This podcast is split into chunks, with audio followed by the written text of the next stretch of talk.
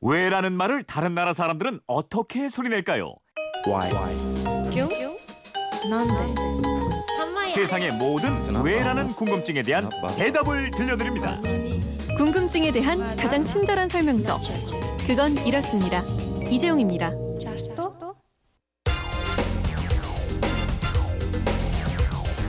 궁금증이 지식이 되는 아하.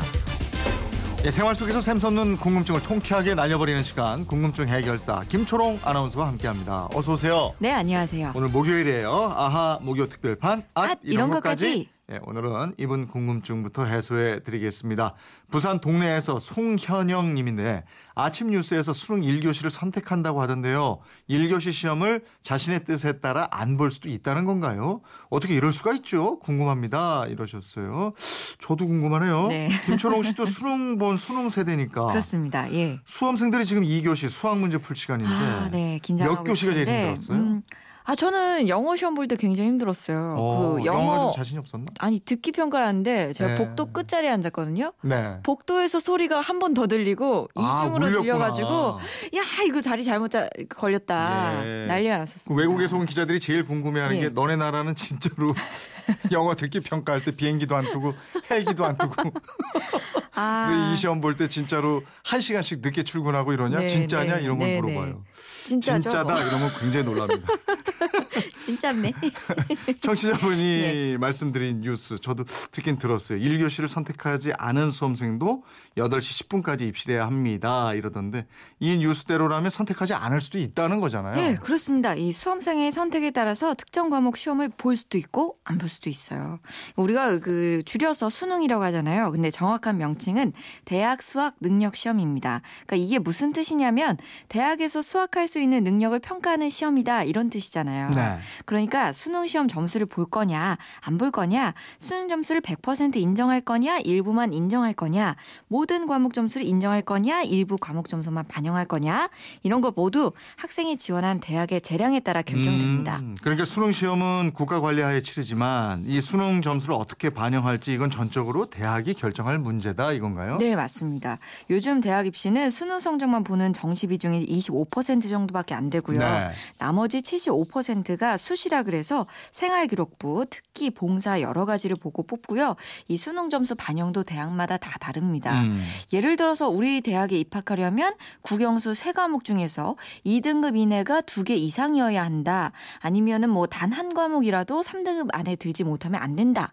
아니면 우리 학과는 수능 성적은 안 본다.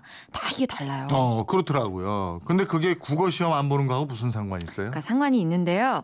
이것도 예를 들어볼게요. 내가 지원한 학과가 국영수 중에서 두 개 과목 점수만 반영한다. 이렇게 되면은 세 과목 중에서 국어를 포기할 수 있는 거예요. 네. 그리고 만약에 영어 점수만 반영한다. 이렇게 되면은 국어 수학을 아예 보지 않고 영어만 봐도 되는 겁니다. 어. 그러니까 이게 2005년부터 시행되고 있는데요. 음. 시험을 아예 안 본 학생들이 많지 않긴 하지만 그렇다고 또 전혀 없는 건 아니에요. 아, 그래서 1교시를 선택하지 않은 수험생도 8시 10분까지 입실해야 한다 이렇게 고지를 하는 거군요. 네네. 그러면 그 시험 과목 선택하지 않은 학생은 그 시간에 뭐 해요? 그러니까 시험을 안 보면서 교실에 있으면 다른 수험생들에게 방해가 될 수 있어요. 네. 그래서 그 교실을 나와서 대기실에서 대기를 시키고요. 음. 그 시험 기간이 끝나면 다시 교실로 와서 자기가 선택한 과목의 시험을 보게 됩니다. 네, 그렇군요. 송현영님 아셨죠? 아, 이번에는 강원도 원주에서 이미숙님인데 민주당 대표 추미애 의원이 박근혜 대통령에게 영수회담을 제안했다가 취소했다고 뉴스가 나오던데 영수회담이 도대체 뭔지 알려주세요 이러셨어요. 네, 영수 수능, 수능 얘기하다 보니까 영어랑 네. 수학일 것 같은데요. 자, 영수 한자어입니다. 한자를 좀 아시는 분들은 숫자가 머리 숫자, 우두머리 숫자 아니냐 하실 수도 있는데 네. 아니고요. 영수의 영은 옷깃 영자를 써요. 음. 또 수는 소매 수입니다. 그러니까 영수는 옷깃과 소매라는 뜻이 되고요. 네. 국가나 정치단체 또는 어떤 사회 조직의 최고 우두머리를 가리키는 말로 쓰입니다. 아, 그 영수가 옷깃과 소매라는 뜻이군요. 네. 이 령자가 대통령 할 때 령자로 쓰이는 거죠. 네, 그렇습니다. 예. 근데 옷의 한 부분을 나타내는 영수라는 말이 어떻게 최고 우두머리를 뜻하는 말이 됐을까요? 네, 그 우리가 입고 있는 우옷 있잖아요. 네. 상의에서 몸과 가장 자주 접촉하는 부분, 그래서 가장 잘 닿는 부분이 바로 옷깃하고 소매입니다. 음. 살하고 제- 직접 닿기 때문에 때문에 닳기도 쉽고요. 잘 타고 그러잖아요. 그렇죠. 남자들 셔츠도 다른 데 멀쩡해도 목하고 소매에 때 타고 이래서 맞아요, 맞아요. 빨아입고 이러잖아요. 예. 네. 그래서 과거에는 이 옷깃과 소매 부분의 가장자리에다가 검은색이나 짙은 빛깔의 천을 둘러놨어요. 음. 뻔 있나 그 관복을 입은 사람의 초상화 보면은 색이 다른데요. 이렇게 옷에서 영수 부분, 즉 옷깃과 소매는 가장 두드러진 부분이라서 사람으로 치면 대표적인 인물을 나타내는 말이 되는 아, 겁니다. 그렇군요. 그래서 정당이나 정치 조 직을 이끄는 대표들이 만나고 이럴 때 영수회담이라고 그러는군요. 예, 예, 그렇습니다. 특히 영수회담은 대통령과 야당 당수 또는 당대표가 회담을 할 때 주로 쓰는 말이고요. 대통령 없이 여야 대표들끼리 만날 때는 영수회담이 아니고 당대표 회담, 또 원내대표끼리 회담을 하면 원내대표 회담이라고 하고요. 네. 요즘에는 뭐 별로 없지만 과거에는 중진 회담이라 그래서 정치 원로들, 중진들이 회담을 자주 갖기도 했습니다. 음, 국가를 대표하는 대통령이나 수상이 회담을 할 때는 영수회담이라고 잘 안 하던데요. 예, 영수회담이라고 해도 틀린 표현은 아닌데 이때는 주로 정상회담이라는 말을 쓰죠. 음. 남북 정상회담, 한미 정상회담, G20 정상회담 이런 게 음, 있었죠. 그렇네요. 영수회담에 대해서 알아봤고 이번에는 게시판으로 하희정 님이 주신 내용인데 요즘 최순실 게이트로 나라가 들썩합니다. 그런데 차은택 송성각은 바로 뒷날 수의를 입고 검찰 조사에 나갔는데 최순실, 안종범, 정호, 정호성은 사복 차림이더라고요. 그 기준이 뭡니까 이러셨는데 전에 한번 오프닝에서 간단하게 말씀을 드렸었는데 옷이 좀 네. 다르더라고요. 네, 그 지난주에 이재용 아나운서가 말씀하신 것처럼 수용자가 구치소에 들어갈 때는 휴대한 금품은 다 맡기고요. 시설에서 지급된 의복하고 신발, 고무신 또는 운동화를 착용하도록 하고 있습니다.